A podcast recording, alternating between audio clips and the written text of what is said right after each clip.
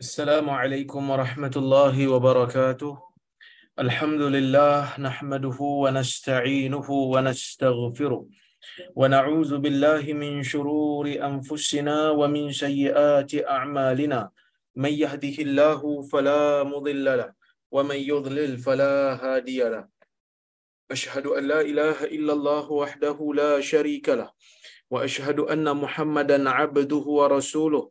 اللهم صل وسلم على محمد وعلى آله وصحبه أجمعين يا أيها الذين آمنوا اتقوا الله حق تقاته ولا تموتن إلا وأنتم مسلمون يا أيها الناس اتقوا ربكم الذي خلقكم من نفس واحدة وخلق منها زوجها وبث منهما رجالا كثيرا ونساء واتقوا الله الذي تساءلون به والأرحام.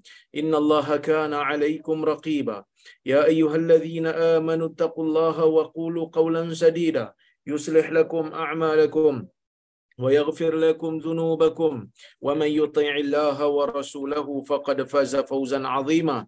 فإن أصدق الحديث كتاب الله وخير الهدي هدي محمد وشر الأمور محدثاتها وكل محدثة بدعة wa kulla bid'atin dalalah amma ba'd. Muslimin dan muslimat yang dirahmati oleh Allah Subhanahu wa taala sekalian. Alhamdulillah pada malam ini kita dapat berhimpun sekali lagi. Untuk kita sama-sama membaca kitab Riyadhus Salihin karya Al-Imam An-Nawawi rahimahullah seperti mana yang kita tahu kita berada pada bab yang ke-60 membicarakan berkenaan dengan hadis-hadis Nabi sallallahu alaihi wasallam yang berkaitan dengan infak, yang berkaitan dengan kelebihan orang yang bermurah hati di dalam agama ini. Tuan-tuan, ah, hari ini saya punya lampu ni macam malap sikit. Ah, jadi tuan-tuan ah, mungkin dengar suara je lah yang lebih utama. Saya tengok cuba nak adjust lampu-lampu ni nampak lampu hotel ni agak malap sebab saya kebetulan ada di Kuala Lumpur um, disebabkan ada sedikit tugas. Jadi tak dapat nak terangkan lagi lah. Dah lah penceramah ni pun gelap juga kan. Tiba-tiba lampu pun malap juga. Jadi nampak gigi je lah yang cerah kan sikit. Baik mudah-mudahan uh, tuan-tuan boleh fokus kepada apa yang saya nak sampaikan pada malam ni insyaAllah. Kita nak mulakan kuliah pada malam ini dengan hadis yang ke-15 dalam bab ini dan hadis yang ke-558 siapa ada buku ya. Siapa ada buku boleh tengok. Uh, siapa ada kitab boleh tengok. Uh, bab 60 ya. Uh, hadis nombor 15 dan uh, hadis nombor 15 dalam bab hadis nombor 558 okey? Baik. Uh, ada yang komen cerah bersinar. Kan Kak Jini pun komen juga.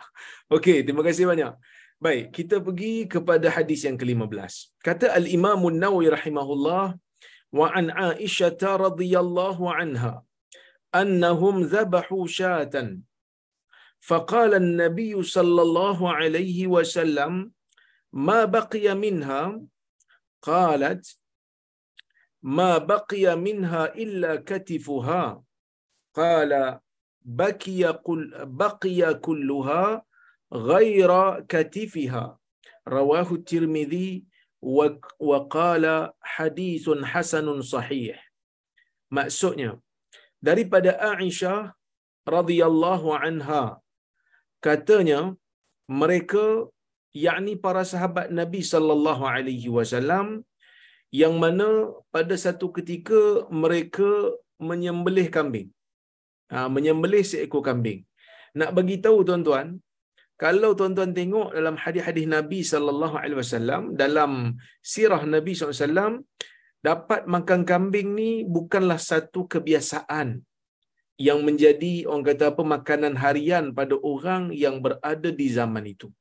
Kalau kita tengok dalam hadis Nabi sallallahu alaihi wasallam Aisyah pernah kata tiga hari dapur Nabi sallallahu alaihi wasallam itu tidak berasap. Dalam hadis yang lain Aisyah mengatakan tak pernah ma syabi'a alu Muhammadin thalathata ayyam. Ataupun thalatha layal. Atau kama Aisyah mengatakan tidak pernah lagi keluarga Nabi sallallahu alaihi wasallam ni kenyang selama tiga hari berturut-turut min khubz syair. Ha, daripada daripada kenyang daripada roti yang diperbuat daripada bijian gandum. Maksudnya keluarga Nabi SAW ni kalau dua hari makan roti hari yang ketiga tu dia akan makan tamar saja jadi sebab itu kalau kita tengok makanan utama makanan ruji orang-orang Arab di zaman itu adalah tamar. Ha, jadi sebab itu hari ini kita bayar zakat fitrah, kita bayar pakai duit yang dikadarkan dengan beras. Kenapa tak dikadarkan dengan tamar? Kerana tamar itu bukan makanan ruji untuk orang Melayu. Yang menjadi makanan ruji untuk orang Melayu ialah beras ataupun nasi. Jadi sebab itu kita hitung nasi. Nabi sallallahu alaihi wasallam ya memerintahkan di dalam hadis untuk mengeluarkan satu gantang tamar kan satu gantang tamar tapi kenapa kita pakai beras kerana tamar pada orang Arab itu makanan mereka tamar itu merupakan makanan ruji. Mereka boleh makan tamar. Bahkan tuan-tuan dulu waktu saya pergi haji kali pertama sewaktu student dulu masa saya pergi haji dulu memang haji cowboy lah seperti mana yang saya pernah cerita pada tuan-tuan. Jadi pada masa tu duit pun tak berapa nak banyak lagi. Saya dapat jugalah pada masa tu biasiswa kerajaan negeri Perak yang asalnya pinjaman tetapi diubah menjadi biasiswa kerana saya mencapai pointer tertentu yang dia orang letakkan cuma minimal lah 12,000 setahun itulah yuran di situlah makan, di situlah duit sewa rumah, di situlah duit beli kitab, di situlah duit nak bayar bil, nak bayar uh, sewa rumah dan sebagainya. Ya? Dan keluarga pada masa tu memang tak hantar duit lagi dah. Uh, bila saya dia orang tahu saya dah ada uh, orang kata apa pinjaman boleh ubah tu dia orang tak hantar duit lagi dah. Jadi saya berjimat-jimat lah. RM12,000 setahun, RM12,000 ringgit pada masa itu. Satu, satu dinar Jordan bersamaan dengan RM5.60 pada masa itu. Jadi duit tak ada. Jadi bila pergi umrah, bila pergi buat haji, buat haji tamatuk ah. Jadi bila buat haji tamatuk, kena sembelih kambing, duit tak ada. Jadi bila duit tak ada, puasa. Bila puasa, haji pada masa tu ramai orang. Yalah haji malah ramai orang kan. Jadi ramai orang. Jadi kami ni nak beli kambing untuk uh, dam tak ada. Jadi kami puasa lah. Ganti kepada ganti kepada dam kami berpuasa. Jadi sebelum nak menunggu hari Arafah tu, kami pilih tiga hari ya, untuk berpuasa. Jadi kami pun puasa lah. Jadi bila puasa tuan-tuan, orang ramai waktu haji ni. Bawa sesak-sesak orang. Kebetulan haji yang kami buat pada tahun 2006 itu adalah haji musim sejuk. Ha, lega lah sikit. Kan? Jadi sementara nak menunggu hari uh, tarwiyah untuk pakai semula ihram, kami pakai baju biasa dan kami mula berpuasa. Jadi puasa tu tak ada makan apa bila berbuka, makan tamar je lah. Ha, beli tamar yang dalam plastik tamar murah tu, yang ditumbuk dengan lepas tu dimasukkan amen, kacang tu. Jadi makanlah tu sebungkus, minum air zam-zam. Tapi nak kata tuan-tuan, pada masa tu nak kata teringin tu ada juga tapi duit tak ada. Jadi makan tu ya. Berbuka makan tu. Nak keluar daripada masjid antara waktu maghrib dan isyak tu malah. Sebab nanti tak dapat dah duduk dalam masjid ramai orang kan. Jadi duduk dalam masjid makan tamar. Makan tamar satu paket lebih kurang dalam 10 biji. Kemudian minum air. Air zam-zam. Kenyang aja. Cuma dia taklah kenyang tu sampai kenyang bersungguh-sungguh. Tak lah. Cuma tak adalah kita rasa lapar lepas tu. Ha, mungkin sebab itu uh, orang kata apa? Orang Arab boleh untuk makan tamar ni walaupun dia tak makan makanan lain. Boleh. Kerana tamar itu memang sifat dia mengenyangkan. Ha, bukanlah makna kenyang tu macam kita sumbat. Kenyang sungguh-sungguh. Tak. Dia kenyang biasa-biasa je. Ha. Okey. Itu uh, budaya orang Arab lah. Tapi bila dia orang dapat kambing ni, dia orang jadi satu makanan yang besar lah dan kita kena tahu juga pada zaman tu nak simpan daging terutama kalau makanan tu ataupun daging itu dagingnya banyak jadi sebahagian daripada orang mungkin akan keringkan Kan? Tapi sebahagian daripada orang mungkin akan bersedekah. Ha, jadi sebab itu orang bersedekah ni. Sembelih seekor kambing sedekah. Faqala an-nabiy sallallahu alaihi wasallam, ya. Nabi sallallahu alaihi wasallam pun tanya kepada Aisyah, "Ma baqiya minha?" Dia orang dah sedekah-sedekah tu. "Ma baqiya minha?" Apa yang kekal, apa yang tertinggal, apa yang berbaki. Baqiya tu baki. Orang Melayu pun ambil perkataan Arab. Baqiya maksud baki, ya. Apa yang berbaki daripada kambing tu? Dah dibedak-bedak sebagai sedekah, apa yang tinggal? Maka Aisyah radhiyallahu anha dia pun tengok-tengok dia kata ma baqiya minha illa katifuha. Tidak ada yang tinggal, tidak ada yang tersisa, tidak ada yang berbaki daripada kambing ini melainkan hanya bahagian bahunya. Bahagian bahu kambing. Yang mana bahagian bahu kambing tu masih kekal kat situ. Kan? Masih kekal, yang lain semua telah disedekahkan. Maka Nabi sallallahu alaihi wasallam pun sebut kepada Aisyah satu perkataan. Apa Aisyah kata? Baqiya kulluha ghaira katifiha. Sebenarnya yang berbaki, sebenarnya yang berbaki kulluha, semua sekali sebenarnya. Kambing yang kamu sedekahkan tu, baki dia adalah semua, bukan baki. Yang tersisa, yang tertinggal adalah semua. Ya? Melainkan hanya bahagian bahu saja. Bahagian bahu je yang yang yang yang pergi. Jadi orang yang membaca hadis Nabi sallallahu alaihi wasallam eh baca hadis Nabi ni mungkin dia orang ada sedikit persoalan eh macam mana pula yang selain daripada yang bahu tu dah tak ada dah dekat kita kita dah sedekah kan yang baki sebenarnya yang berbaki hanyalah yang bahu ni tapi Nabi sallallahu alaihi wasallam boleh ubah pula Nabi kata apa Nabi kata semua telah berbaki kecuali bahagian ha, kecuali bahagian bahu tu sajalah. Jadi Nabi sallallahu alaihi wasallam maksudkan apa ni? Nabi sallallahu alaihi wasallam nak bagi tahu kat kita. Apa dia? Nabi nak bagi tahu tentang satu hakikat yang menunjukkan bahawasanya dunia ni memang tak kekal. Dunia ni sementara dan dia tak kekal. Dia akan hilang yang kita bagi sebagai sedekah itulah yang akan kekal kerana itu Allah Ta'ala akan tukar untuk menjadi pahala bagi kita.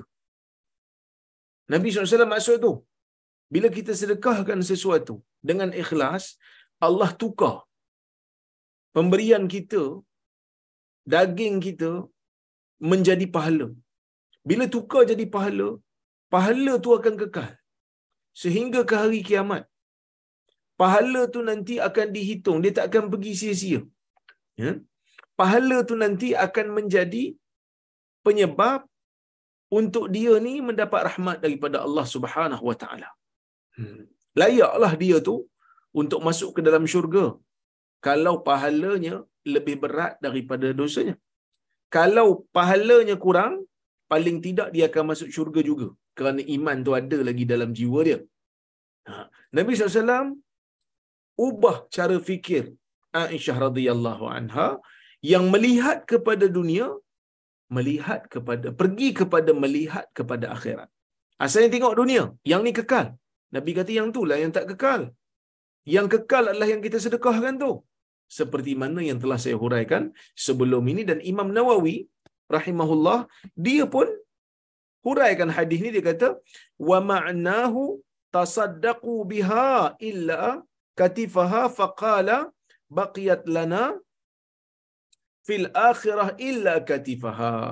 Maksudnya adalah makna hadis ni ialah mereka telah bersedekah dengan kambing tu kesemuanya melainkan bahagian bahunya maka Nabi SAW sebut baqiyat lana fil akhirah akan kekal untuk kita di akhirat pahala bahagian yang telah kita sedekahkan illa katifaha kecuali pahala untuk bahagian bahu tu kita tak dapatlah kalau kita tak sedekahkan. Sampai sekarang kita tak sedekahkan. Mungkin kita makan. Bila kita makan, kalau kita makan dengan tujuan untuk mendapatkan tenaga untuk beribadat, ha, makan tu jadi pahala. Tapi kalau makan tu makan saja. dia tak jadi niat yang baik, dia tak dijadikan sebagai wasilah untuk ibadah, maka dia jadi makan harus sajalah. Bila makan harus, hukumnya halal, dia tak adalah pahala kat situ. Sebab benda-benda harus ni tanpa ada niat untuk menjadikan ia wasilah sebagai ibadah, dia tak jadi ibadah. Jadi bila tak jadi ibadah, dia tak ada ha, pergantungan ataupun perhitungan dosa dan pahala kat situ. Ha, ini yang yang mesti kita fahamlah, benda yang kita kena faham.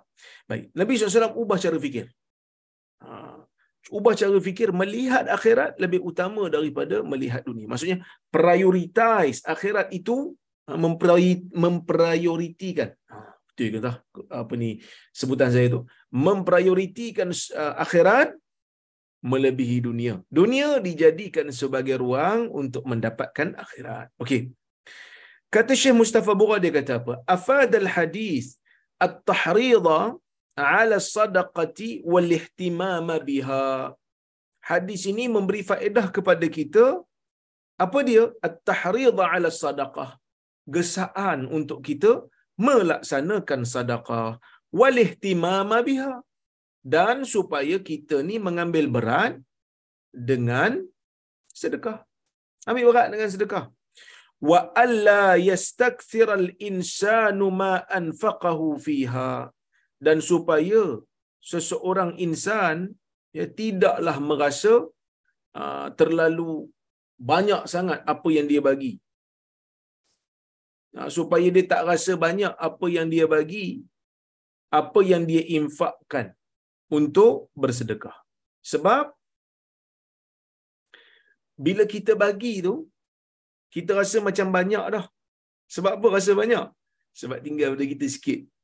Tapi yang tinggal pada kita sikit tu sebenarnya akan pergi binasa. Tak tinggal sebagai pahala. Ha, maka kita akan rasa, eh sebenarnya yang kita bagi tu sikit lah sebenarnya.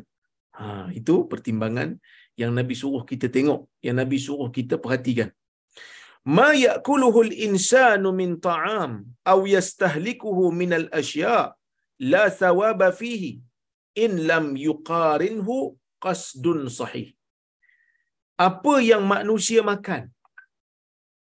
Apa saja makanan yang manusia makan ataupun benda yang manusia gunakan dalam kehidupan dia. Bukan untuk ibadat. Kegunaan biasa maka tidak ada pahala dan tidak ada dosa selagi mana dia tak haram. Ya. Makan yang kita makan biasa, bukan makan untuk mendapatkan tenaga untuk beribadat. Contohnya orang yang makan untuk beribadat ni, contohlah dia makan banyak sikit sebab dia kata, ah, saya ni sebenarnya uh, malam ni saya ingat nak kiam mulai lah, dapat tenaga sikit malam ni. So makan tu dia akan jadi makan tu dia akan jadi ibadat. Sebab apa? Sebab dia menjadi wasilah kepada ibadat. Al-wasail uh, hukmul lil wasail hukmul maqasid. Ini kaedah. Sesuatu yang menjadi wasilah kepada sesuatu, wasilah tu dia mengambil hukum maqasid.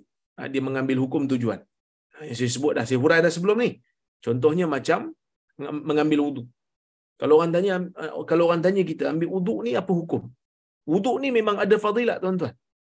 Dalam hadis Nabi sallallahu alaihi wasallam sebut secara jelas. Nabi kata inna ummati yud'auna yaumal qiyamah ghurran muhajjalin min atharil wudu. Sesungguhnya umat aku ni akan dibangkitkan di hari kiamat nanti. Umat aku ni akan di ha, akan dibangkitkan di padang mahsyar ghurran dalam keadaan mukanya bercahaya muhajjalin kakinya bercahaya, lengannya juga bercahaya min atharil wudu daripada kesan-kesan wudu. Ha, maksudnya Nabi sallallahu alaihi wasallam terang-terang bagi tahu kat kita apa dia? Nabi bagi tahu tentang kita ni kalau ambil wudu dalam dunia ni lagi banyak kita ambil wudu maka bercahayalah badan kita. Tapi kalau orang tanya, apa hukumnya? Apa hukum ambil wudu? Kita kata entahlah kita tak boleh jawab dengan satu jawapan yang standard sebab wuduk ni dia ada pelbagai hukum. Bukanlah pelbagai, dia ada dua hukum. Satu wuduk yang wajib, satu lagi wuduk yang sunat. Bila wuduk jadi sunat? Wuduk yang kita nak buat untuk mendapatkan ataupun untuk melakukan perkara yang sunat. Contohnya, kita nak pergi salat sunat, salat duha. Kita tak ada wuduk. Jadi bila kita pergi ambil wuduk, orang tanya, ha, ambil wuduk apa? Saya ni ambil wuduk sebab saya nak pergi salat duha. Jadi salat duha itu sunat, maka wuduk untuk salat duha itu pun sunat. Jadi orang yang salat duha, dia akan dapat pahala salat duha tu dan dia akan dapat pahala berwuduk tu. Ha. Okey. Kemudian itu yang pertama lah. Yang kedua, kalau kita nak pergi salat wajib, salat fardu. Apa hukum salat fardu? Salat fardu wajib lah. Jadi kita tak ada wuduk. Kita nak salat fardu. Apa hukum mengambil wuduk untuk salat fardu? Mengambil wuduk untuk salat fardu adalah fardu. Maksudnya wajiblah. Sebab apa? Sebab kaedah sebut ma la yatimul wajib illa bihi fahuwa wajib. Sesuatu yang benda wajib tak lengkap melainkan dengannya, maka benda tu jadi wajib. Kita nak pergi salat zuhur. Salat zuhur tidak akan sempurna dilaksanakan tanpa wuduk. Maka wuduk tu menjadi wajib lah. Tapi ada tak wuduk yang tidak menjadi wasilah kepada ibadat lain? Ada juga bila wuduk nak tidur. Ha, ini sunat. Sunat. Wuduk nak tidur, sunat. Sebab dia tidak menjadi wasilah. Dia memang disuruh oleh Nabi SAW yang mana Nabi kata kepada Barak bin Azib, "Idza akhadta majja'ak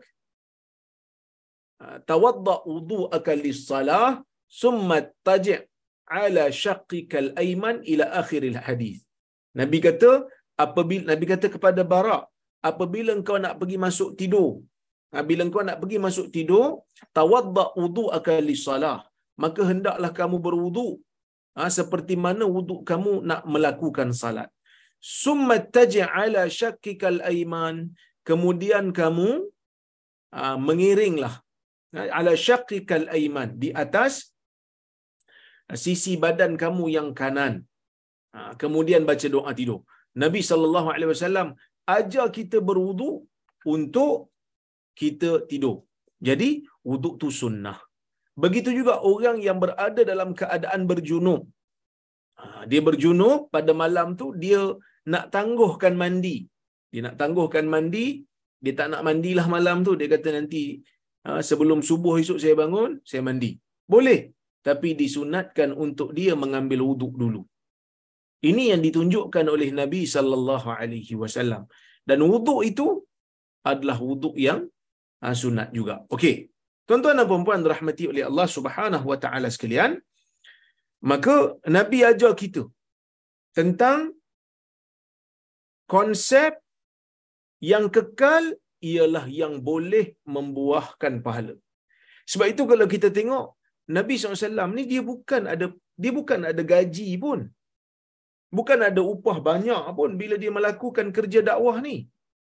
Tapi kenapa Nabi bersungguh? Walaupun Nabi berdepan dengan cabaran yang sangat dahsyat kerana Nabi memikirkan tentang pahala yang bakal kekal setelah daripada Nabi wafat. Bila Nabi menyampaikan ajaran agama yang benar, bila Nabi sallallahu alaihi wasallam menyampaikan tata cara ibadat yang benar, maka orang yang mengikuti Nabi SAW akan ikut cara Nabi. Selagi mana mereka mengikut cara Nabi, Kemudian mereka mengajar pula generasi berikutnya seperti mana yang Nabi ajar. Yang mana hari ini kita salat. Salat kita kita salat, tata cara salat kita, gerakan-gerakan salat, bacaan-bacaan salat kita baca, kita mengetahuinya kerana Nabi SAW yang ajar. Nabi yang tunjuk. Jadi setiap daripada manusia yang bersalat di atas muka dunia ni, selagi mana salatnya itu sah, maka Nabi mendapat pahala. Nabi menghitung pahalanya. Masuk dalam kantung pahala Nabi SAW. Kerana apa? Kerana Nabi yang mengajar salat tu. Kerana kaedah menyebutkan ad-dalu ala syai' ka ajri ka fa'ilihi. Ya kaedah menyebutkan orang yang menunjukkan sesuatu dia seolah-olah mendapat ganjaran seperti mana pelakunya. Ha, jadi sebab itu tuan-tuan dan puan-puan rahmati Allah sekalian, Nabi bersungguh. Ha, sebab itu kita melihat kadang-kadang pendakwah-pendakwah silam pun bersungguh dalam nak menulis. Ada pendakwah-pendakwah silam yang bila ada ha, ruang waktu untuk dia menulis, dia menulis. Dia tak peduli. Dia tulis. Hmm. Walaupun orang kata apa? Tulisannya itu pada mulanya dikecam tapi dia tetap tulis. Kenapa? Tulisan yang bermanfaat akan menjadi penyebab untuk pahalanya berterusan. Ini Nabi sebut dalam hadis Nabi kata apa? Nabi kata Idza mata ibnu Adam in qata amaluhu illa min thalath sadaqatin jariyah wa ilmin yuntafa'u bih wa waladin salih yad'ulah yang bermaksud apabila matinya anak Adam maka terputus amalannya melainkan daripada tiga perkara. Walad uh, sadaqatin jariyah sedekah jariyah sedekah yang berjalan antaranya wakaf. Siapa yang ada duit wakaf cepat-cepat. Kan? Uh, semalam tuan-tuan uh, kami alhamdulillah kuib yang saya datang sini pun itulah di antara tujuannya kita baru terima sedikit dana wakaf ilmu yang sahabat kita wakafkan untuk tabung wakaf ilmu kuibs. Apa wakaf ilmu ni? Wakaf ilmu ni adalah inisiatif kuibs untuk mengumpulkan wakaf tunai. Apa itu wakaf tunai? Wakaf tunai kita tak beli barang fizikal. Kita dapat duit-duit wakaf ni, kita akan kekalkan dalam akaun bank yang mana kita kerjasama dengan bank rakyat. Bank rakyat juga akan menyumbang dalam tabung wakaf tu. Yang mana kita hanya mengambil dividen sahaja. Yang mana dividennya itu kita akan buat skim penyelidikan kan. Kalau ada orang nak tulis buku ke, kita akan guna dana tu untuk kita biaya menulis buku. Jadi, skim wakaf ilmu ni dia akan kekal. Selagi mana cash itu ada, maka selagi itulah ah, dia akan orang yang wakaf tu akan dapat pahala. So dia dengar saya hurai benda tu, dia suka. Ya, seorang haji ni, semalam saya jumpa dia. Dia kata dia suka di idea ni. Dia kata sebab kadang-kadang kita bila fikir tang wakaf, kita fikir tang masjid. Kan? Fikir tang masjid. Betul. Membina masjid itu penting. Tapi dia kata, benda yang tidak kurang pentingnya ialah menghasilkan da'i. Menghasilkan pendakwah. Kesinambungan pendakwah perlu ada. Dia kata, Dr. Rora dia kata, you akan tua satu hari nanti. You kena fikir, you kena groom orang-orang yang akan ganti you bila you tua nanti.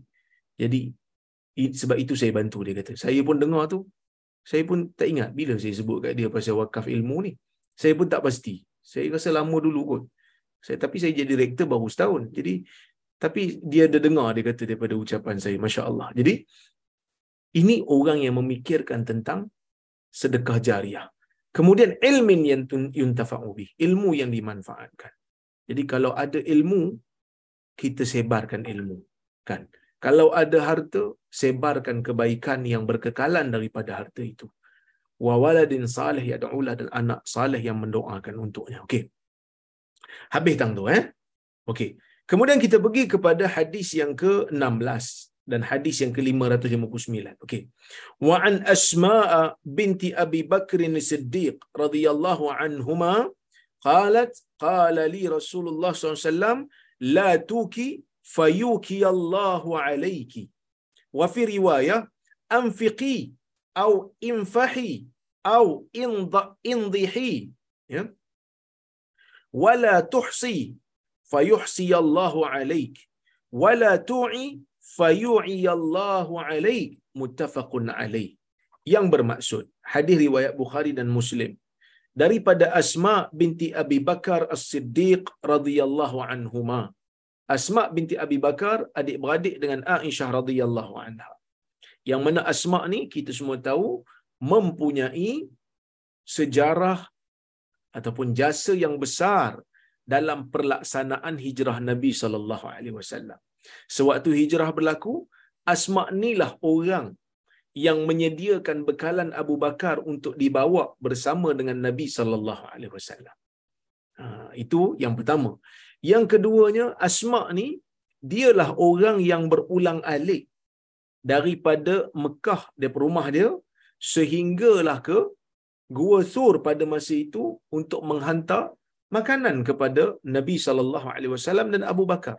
Dan pada waktu tu dia mengandung. Ha, waktu tu dia mengandung. Jadi dahsyatlah pengorbanan dia tu. Nak naik Gua Sur ni tuan-tuan memang mengah. Saya ha, belum lagi berkesempatan nak naik Gua Sur. Gua Hira dah naik. Gua Sur belum. Sebab apa Gua Sur belum? Kerana Gua Sur ni lebih tinggi dan lebih mencabar daripada Gua Hira. Bayangkan sewaktu tiga hari Nabi wasallam dan Abu Bakar di sana selama tiga hari lah kan selama tiga hari kita uh, kita melihat asma ataupun kita membaca asma me- menghantar makanan kepada Abu Bakar dan Nabi SAW. Dia dalam mengandung. Berat badan uh, waktu mengandung ni kan. Berat sebab dia nak bawa baby. Itu yang pertama. Yang keduanya, bahaya satu hal. Sebab waktu tu, orang memang mencari Nabi SAW. Itu asma. Eh? Dia kata apa? Dia kata Nabi SAW pernah berpesan kepada saya. Apa Nabi pesan? La tuki fayuki Allahu alik. Kamu jangan kedekut. La tuki. Eh? Tuki itu maksudnya wika. Eh? Wika ni maksudnya penutup botol. La tuki fayuki Allahu alik. Ya. Nanti jangan kamu kedekut, nanti Allah Azza wa Jalla akan kedekut. Maksud jangan berkira, nanti Allah Taala akan berkira. Maksud Allah Taala akan berkira ni salah satu daripada dua makna. Yang pertama berkemungkinan Allah tidak akan memberkati harta yang kita kedekut tu. Sebab dalam banyak perkara Allah Ta'ala bagi kita ni lebih daripada apa yang kita minta pun. Kadang-kadang lebih daripada apa yang kita usaha pun. Contoh tuan-tuan, kita tanam pokok kat luar rumah. Tanam pokok kat luar rumah, pokok pun berbuah. Kan? Berbuahnya pokok, adakah berbuahnya pokok itu berdasarkan bantuan per kapita ikut kepala ataupun banyak? Contohlah, kalau kat Perlis tuan-tuan, masuk aja bulan lima, musim mangga. Musim buah mangga, buah membelam. Orang Perak panggil buah membelam. Punyalah banyak pokok membelam. Punyalah banyak buah membelam. Satu pokok kadang-kadang buah ratus. Padahal benih yang kita tanam tu satu je. Allah Ta'ala bagi lebih. Orang dalam rumah dia, pemilik pokok tu, orang dalam rumah dia mungkin enam tujuh orang aja. Anak empat orang mungkin, anak lima orang mungkin kan. Tapi buah yang Allah Ta'ala bagi tu banyak. Jadi sebab itu, dalam memberi nikmat, Allah Ta'ala tidak menghitung-hitung. Maksud bukan berkira-kira. Allah Ta'ala bagi. Jadi sebab itu kamu jangan berkira. Ha, jangan berkira. Sebab apa? Sebab akan datang nanti rezeki yang lebih banyak untuk kamu. Okey.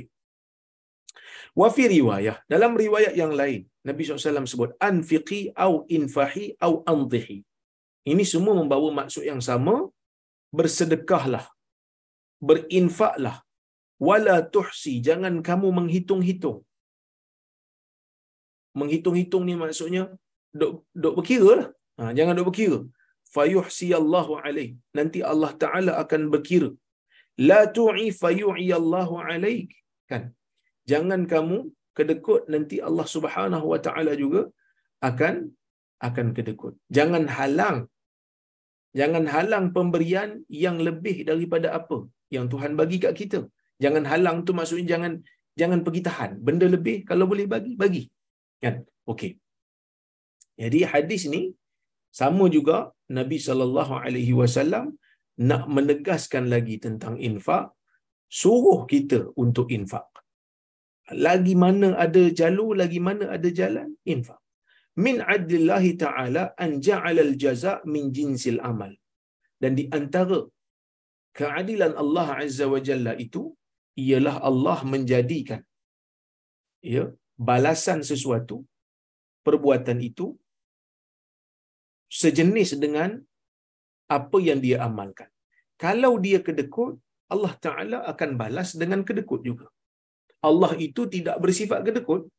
Allah Ta'ala itu maha pemurah. Tapi oleh kerana hamba tu kedekut. Jadi Allah Azza wa Jalla akan balas dengan kedekut juga. Ya? Itu keadilan Allah Subhanahu wa taala. Jadi kalau dia tu pemurah, dia menafkahkan apa yang dia ada tanpa berkira-kira dan tanpa menghitung-hitung, maka Allah Taala juga akan melempahkan keberkatan pada orang yang banyak berinfak. Kemudian at-targhibu at-targhiba fil infaq wa tanfira min al-imsak. Hadis ni juga nak nak galakkan kita berinfak dan nak menjauhkan kita daripada bersifat kedekut. Okey, kita tengok hadis yang berikutnya, hadis nombor 17. Nah, hadis nombor 17 dalam bab ni hadis nombor 560 dalam keseluruhan kitab ni.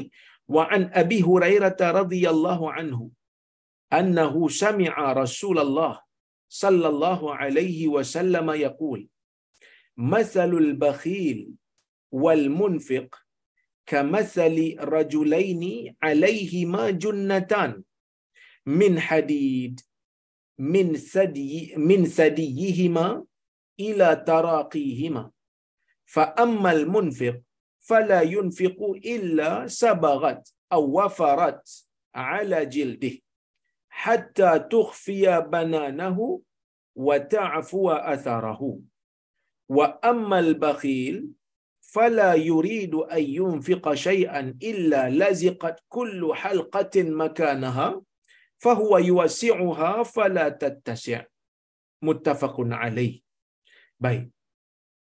Yang bermaksud.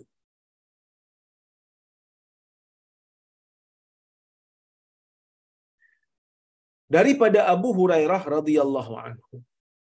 Abu Hurairah kata beliau mendengar Rasulullah sallallahu alaihi wasallam bersabda masalul bakhil perumpamaan orang bakhil wal munfiq dan orang yang menginfakkan hartanya di jalan Allah kamathali rajulaini seperti perumpamaan dua orang lelaki. Alaihima junnatani min hadid. Pada mereka itu ada pakaian perisai ada baju besi. Perisai baju besi min hadid daripada besi. Yang ni ulama ataupun perawi ada perbezaan riwayat sikit. Ada perawi yang meriwayatkan dengan lafaz junnatan. Junnatan bermaksud perisai daripada besi yang dipakai. Kalau tuan-tuan tengok cerita Rom tu, dia bila nak pergi perang, dia pakai baju tu untuk melindungi badan dia daripada terkena anak panah ataupun terkena pedang. Ha, kalau tuan tengok cerita apa? Cerita-cerita lama lah. So bila nak pergi perang memang tentera akan pakai tu.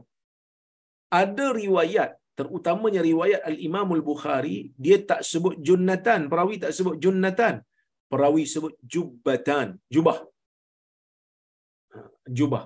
Nabi sallallahu alaihi wasallam dalam hadis ni Nabi berikan gambaran. Nabi berikan satu situasi supaya orang boleh bayang. Nak kata apa ni? dalam pendidikan tuan-tuan elemen yang berjaya ataupun pengajaran dan pembelajaran yang berjaya pelajaran dan pembelajaran yang berjaya ialah apabila guru berjaya suruh anak murid dia berfikir. Bila anak murid boleh fikir, maka berjayalah uh, pembelajaran itu. So Nabi SAW dalam banyak keadaan kita tengok Nabi gunakan perumpamaan. Supaya apa? Supaya para sahabat ni berfikir dalam nak membayangkan. So Nabi kata orang yang kedekut dan orang yang pemurah dalam bab memberi untuk agama, dalam bab sedekah ni perumpamaannya seperti dua jubah. Jubah ni baju jubah yang kita pakai. Kalau ikut Bukhari lah kalau ikut uh, lafaz Bukhari jubah daripada besi kalau ikut lafaz Muslim yang kita baca ni junnah. Junnatan dengan jubbatan. Kan lebih kurang sama. Bezanya titik aja kalau junnatan titik di atas nun. Kalau jubbatan alih titiknya ke bawah. Oleh kerana zaman dulu tulisan tangan.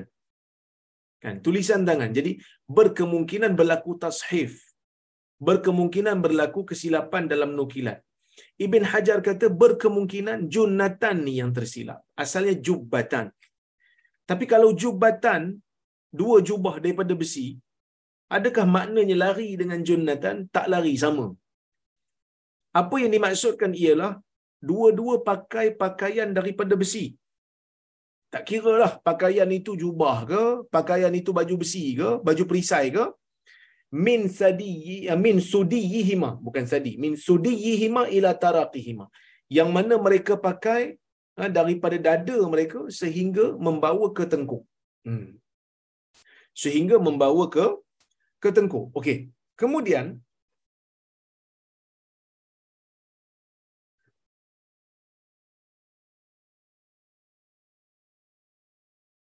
Kemudian Nabi sallallahu alaihi wasallam sebut lagi, fa ammal munfiq fala yunfiq. Adapun orang yang pemurah fala yunfiq. Dia tidaklah berinfak illa sabarat. Melainkan pakaian itu akan sabarat awafarat. Pakaian itu akan menutup. Akan tutup jadi besar. Hmm, akan jadi lapang, akan jadi luas. Baju tu ala jildihi ke atas kulitnya hatta tukhfiya bananahu wa ta'fu atharah. Sehingga pakaian itu baju besi ataupun jubah besi itu akan menutup sendi tangannya. Menutup orang kata apa? Labuh sehingga sendi tangannya. Dan dia kata wa ta'fu atharah. Dan menutup semua. Orang kata apa uh, asarah. Um, kita panggil apa? Uh, anggota badan dia tutup habis. Okey.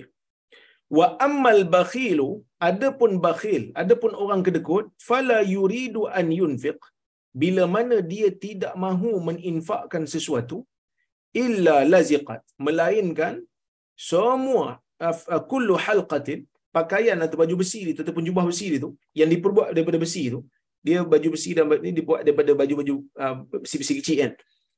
Di ditenun besi-besi yang kecil itu menjadi baju. Semua itu akan melekat pada tempatnya. Maksud jadi ketat baju besi itu fahuwa fahuwa yusi'uha dan dia cuba untuk longgarkan bajunya fala tatasya tapi dia tak menjadi longgar. So kita dok bayang oh orang yang tak kedekut orang yang pemurah yang suka infak dalam agama ada juga baju besi tu. Tapi baju besinya tu orang kata apa longgar. Baju besinya itu labuh ya. Manakala orang yang kedekut bajunya ketat tak bergerak. Dicuba untuk luaskan tapi tak bergerak. Dia tak jadi luas. Apa maksud hadis ni? Sebahagian ulama mengatakan maksud ya maksud uh, hadis ini ialah orang yang berinfak, orang yang pemurah, dia akan menutup keaiban dia. Dia akan tutup diri dia daripada dicela oleh masyarakat. Sebab apa? Sebab orang akan sayang kat dia. Orang kata, eh dia ni pemurah, baik dia. Jadi, badan dia yang memakai baju besi itu adalah satu simbolik kepada maruah maruahnya terpelihara. Maruahnya berada dalam perisai sehingga orang tak hamun dia, orang tak kutuk dia, orang tak ha, keji dia dengan mengatakan dia kedekut. Berbeza dengan orang yang bakhil. Orang yang bakhil ni dia cuba untuk menjaga maruah dia tetapi dia sendiri tak selesa. Dia tahu dia tak selesa, sempit, ketat, dia cuba untuk luaskan. Ada juga yang kata infak orang yang pemurah menutup uh, kesilapan dia menutup dosa-dosa yang dia lakukan dengan dia berinfak. Manakala orang yang kedekut pula ya, dia bukan menutup badannya tetapi dia menyempitkan badannya sehingga dia menjadi tak selesa dan berkemungkinan azab datang pada dia disebabkan oleh kerana eh, terlalu sempit bajunya tu dia jadi sakit. Ibn Battal mengatakan Allah memadam Ah, Hadis ni bermaksud Allah memadam dosa orang yang pemurah seperti mana Allah memadam dan menutup dosa orang yang pemurah ni tutup macam tak adalah Allah Taala padam. Seperti mana jubah menutup seluruh jasadnya. Hmm, seluruh jasadnya berbeza dengan orang yang kedekut tadi ni. Dia cuba nak tutup tapi akhirnya dia tak selesa dan dia akan lemas dalam kesempitan baju besi dan jubahnya itu. Ada juga yang kata ini perumpamaan kepada keadaan orang kaya eh, keadaan sorry keadaan orang yang pemurah dan keadaan orang yang kedekut.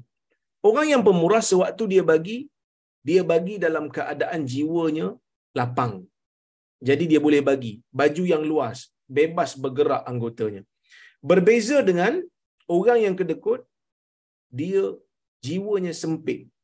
Hmm. Jiwanya sempit, dadanya sesak. Nak bagi sesuatu pun struggle dia nak keluarkan tangan pun jadi struggle sebab baju ketat tak boleh nak bergerak. Itulah perumpamaannya. Jadi sebab itu Syekh Mustafa Bukhari dia kata apa? As-sadaqah tasturul khataya kama yughatti thawb alladhi yajurru 'ala al-ard athara sahibihi bimururi dhaili alayh. Kan Nabi sebut tadi Nabi kata sehingga dia menutup uh, orang kata apa mafasil. Dia menutup sendi-sendi badannya wa tughatta wa ta'fu wa athara. Dan dia menghilangkan kesan jalan. Kalau dia berjalan dekat tanah ada tapak kan ada tapak kaki dekat tanah tapak kasut dekat tanah tu tapak kasut tu akan hilang. Sebab apa? Sebab bajunya ataupun jubahnya itu panjang. Jubahnya tu panjang sampai terseret ke bumi itu perumpamaan dan dia akan menghilangkan kesan tu. Jadi hadis nak nak nak beri perumpamaan kat kita apa dia? Sedekah ni memadam dosa. Ha, seperti mana baju menutup badan seseorang, katalah badan tu ada dosa. Tangan kita ada dosa. Kan? Perut kita ada dosa, kaki kita ada dosa. Jadi bila kita pakai baju yang lapuk, tutup semua, so dosa tu tertutup seolah-olah macam dia tak ada, tak nampak. Dan dia bukan sekadar tutup tu saja, dia menutup kesan-kesan di belakang. Sebab kadang-kadang ada dosa kita, dosa yang kita panggil dosa yang berangkai-rangkai. Jadi dengan sedekah ini mudah-mudahan terpadamlah yang berangkai itu. Yang kedua, al-wa'd lil mutasaddiq bil barakah wal aun wasitrul uh, wasitrul aurah uh, wasitrul aurah wasiyanah minal bala. Maksudnya ini satu janji satu janji yang Allah Ta'ala berikan. Yang Nabi SAW jamin kepada orang yang infak, kepada orang yang suka bersedekah, dengan keberkatan. Nabi doakan keberkatan. Nanti dia akan dapat lebih lagi. Wal'aun dan bantuan daripada Allah. Wasitril aurah dan menutup aib-aib. Wasiyanah minal bala dan juga di orang kata apa? Di dipelihara daripada uh, al-bala. Dipelihara daripada bala bencana. Sebab baju besi ini tugas dia adalah untuk menghalang badan daripada terkena bahaya kan? Li'anna sadaqah tadfa'ul bala. Kerana sedekah ini menolak bala. Wa wa'idun lil bakhil bihatki aurati dan ia merupakan satu uh, bala bagi uh, kita ancaman bagi orang yang kedekut yang mana nanti aurat dia ataupun uh, aib dia akan terbuka. Wa kaunihi hadafan li sihamil bala. Dan dia akan menjadi target dia akan menjadi sasaran untuk uh, anak panah anak panah bala untuk sampai kat dia. Kemudian al karim ya nabi apa ni syekh mustafa Bawa kata orang yang pemurah idza hamma bis sadaqah apabila orang pemurah ni bila dia nak melakukan sedekah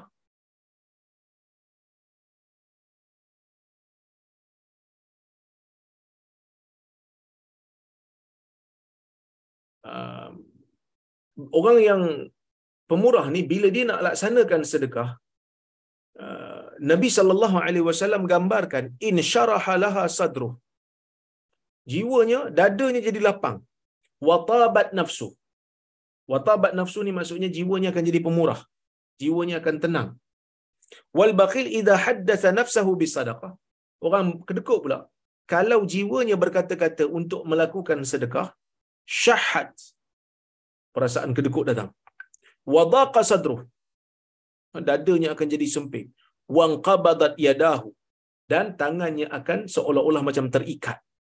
Tangannya jadi terikat. Tu yang Nabi gambarkan dia tu duduk dalam jubah besi yang ketat. Tak boleh nak bergerak. Ha, wa qala ta'ala wa may yuqshuha nafsihi fa ulaika humul muflihun. Sesiapa yang dipelihara daripada sifat kedekut yang ada pada dirinya, maka itulah orang mereka itulah orang-orang yang ber, berjaya. Kemudian kata Syekh lagi, yasturullahul munfiqa fid darain wa yafdahul bakhila fihima. Allah menutup aib orang yang pemurah di dunia dan juga di akhirat manakala Allah Taala bongkarkan orang bakhil ini. Bongkarkan uh, aib orang bakhil ini di dunia pun ada, di akhirat pun ada. Kemudian yang seterusnya masyru'iyat darbil masal. Wa qad masala an-nabi sallallahu lil bakhil wal mutasaddiq fa innal masal ablaq fil ifham wa ta'thir. Uh, disyariatkan untuk guru ni memberikan perumpamaan untuk mengajar. Kerana Nabi SAW menggunakan perumpamaan bagi orang yang kedekut dan orang yang pemurah ni kerana apa?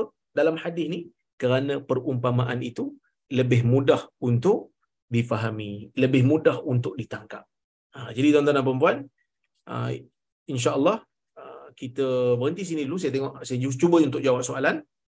Um, kerana saya kena habiskan awal sikit hari ni. Awal 4 minit lah. Disebabkan ada tetamu dekat lobi tu nak jumpa dah. Okey. Saya cuba untuk jawab soalan ya. Baik.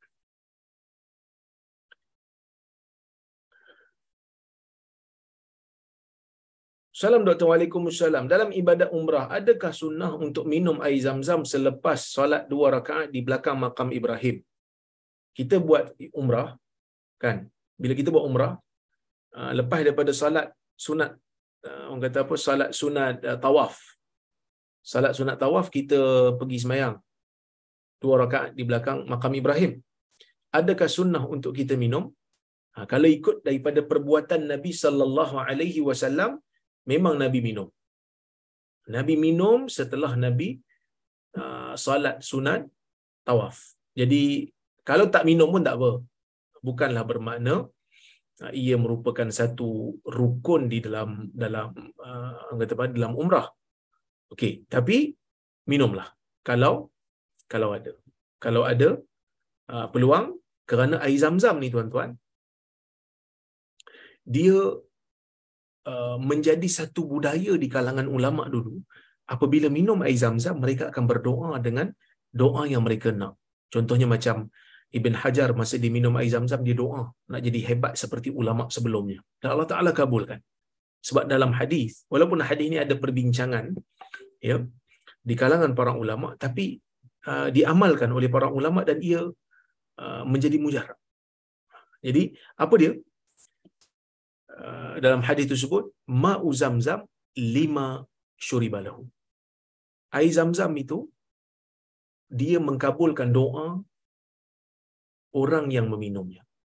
Ha, jadi uh, minum air zamzam setelah selesai kita melakukan salat sunat tawaf bukan daripada rukun umrah, bukan juga wajib umrah tetapi dia adalah sesuatu yang dituntut sesuatu yang baik kerana apa? Kerana Nabi SAW tunjuk jadi kita ikut cara Nabi SAW. Sebab Nabi sebut dalam hadis, Nabi kata apa? Khudu anni manasikakum. Ha, tapi kalau dia ha, tak sempat nak minum, dia terlewat. Nak pergi ikut rombongan dia. Ha, taklah. Dia tak sempat nak minum air zam-zam sebab uh, rombongan dia dah pergi sa'i dah. Tidaklah mengurangkan, uh, orang kata apa? Mengurangkan uh, ibadat umrah dia tak. Cuma dia tak dapatlah pahala sunat. Lepas tu boleh minum insyaAllah. Okay? Assalamualaikum warahmatullahi wabarakatuh. Waalaikumsalam. Kalau kita lepas salat isyak masih ada wuduk dan pergi tidur, dapat tak pahala sunat berwuduk sebelum tidur? Oh ini first time orang tanya soalan saya macam ni. Yang ni saya kena check dulu. Ha, saya kena check dulu. Ada tak ulama yang bincang benda ni? Ya? Terima kasih bagi soalan ni. Saya pun tak nak terfikir juga. Nanti saya check dulu. Okay. Doktor, jadi mana lebih bagus dari segi amal jariah, sedekah untuk medan masjid atau menghasilkan dakwah? Tak berapa faham tak Zat? Dia sebenarnya, uh, apa yang lebih memberikan manfaat? Contohnya buat masjid ni betul manfaat. Orang boleh salat hari. Tapi kalau kita bagi pada masjid, di tempat yang memang dah ada masjid, kalau kita buat pun, tak dipakai masjid, tak dimanfaatkan. Jadi lebih baik untuk kita buat projek uh, menyebarkan ilmu lah. Tapi kita nilai sendiri. Kalau boleh bagi dulu, bagi dulu. Tapi kalau nak bagi satu, kita jadikan prioriti. Prioritinya apa di tempat kita? Nak menghasilkan pendakwah yang ramai ataupun nak banyakkan masjid. Tapi kalau macam contohlah di akaliat, di tempat-tempat yang orang Islam menjadi minoriti, ha, bolehlah kita buat masjid kalau masjid tu memang tak ada. Tapi kalau dekat negara kita ni masjid banyak dah. Surau pun banyak kan. Ha, jadi, kita buat projek-projek yang lebih bermanfaat. Okey? InsyaAllah. Kalau kita wuduk untuk solat tahajud, jadi wuduk sunat. Jadi untuk solat subuh tu lagi bagus ambil wuduk fardu untuk solat subuh. Macam mana kalau terus juga solat subuh guna wuduk yang asalnya wuduk sunat tadi. Sebenarnya, ha, kita, bila kita ambil wuduk, hadas kita dah terangkat. Wuduk tu boleh jadi, uh, wuduk tu jadi sunat lah untuk solat tahajud. Jadi kalau kita nak pergi solat subuh dengan wuduk yang sama, solat subuh tu sah lah. Kerana wuduk dah ada. Tapi kalau kita ambil wuduk lagi, adakah wuduk tu menjadi wajib? Wuduk tu tak jadi wajib. Sebab saya sebut tadi, wuduk yang uh, wuduk yang menjadi wajib ialah wuduk yang menjadi syarat kepada solat subuh tu sah. Solat fardu tu sah. Tapi sekarang ni wuduk dah ada. Jadi bila wuduk dah ada, kita cuma memperbaharui wuduk saja. Yang menjadi wajib ni kalau kita berhadas sebelum subuh. Maksudnya bila kita nak solat subuh kita berhadas. Ah masa tu wajib lagi ambil pergi ambil wuduk sebab wuduk uh, sebab solat fardu tak sah. Solat fardu tak tak sah tanpa kita mengambil wuduk. Faham eh? Jadi kalau kita memang dah ada wuduk, wuduk tu tak jadi wajib lah. Wuduk tu sunat saja. Sebab kita memperbarui wuduk dan solat wuduk jadi uh, solat subuh menjadi sah kerana wuduk masih ada. Okey. Salam Dr. Waalaikumsalam. Mohon share nanti cara untuk infak ke tabung wakaf ilmu kuih. Menarik penjelasan doktor tadi. Jazakallah khair. InsyaAllah nanti saya akan bagi pada Haji Hamid. Uh, saya akan bagi poster sekali lah. Kami sekarang ni dalam dalam proses nak nak kempen juga ni untuk wakaf ilmu ni. Ya? InsyaAllah. Saya bagi.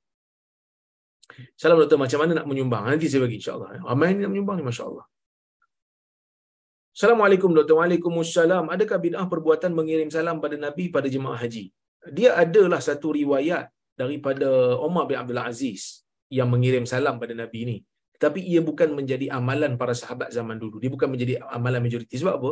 Sebab Nabi SAW ni, kita bagi salam kat mana-mana pun boleh. Sebab bila kita bagi selawat dan salam kepada Nabi SAW, ya, ada malaikat yang akan menyampaikan salam kita kepada Nabi. Jadi tak perlulah nak kirim-kirim salam. Kita bagi salam je lah di mana pun kita berada dan Nabi SAW akan jawab salam kita. Wallahu a'lam. Jadi itulah sedikit yang boleh saya sampaikan. Saya tangguh satu soalan tadi. Soalan orang yang dah ada wudu kalau dia nak tidur. Adakah perlu dia ambil wudu semula ataupun macam mana? Nanti saya saya cari dulu ya insya-Allah.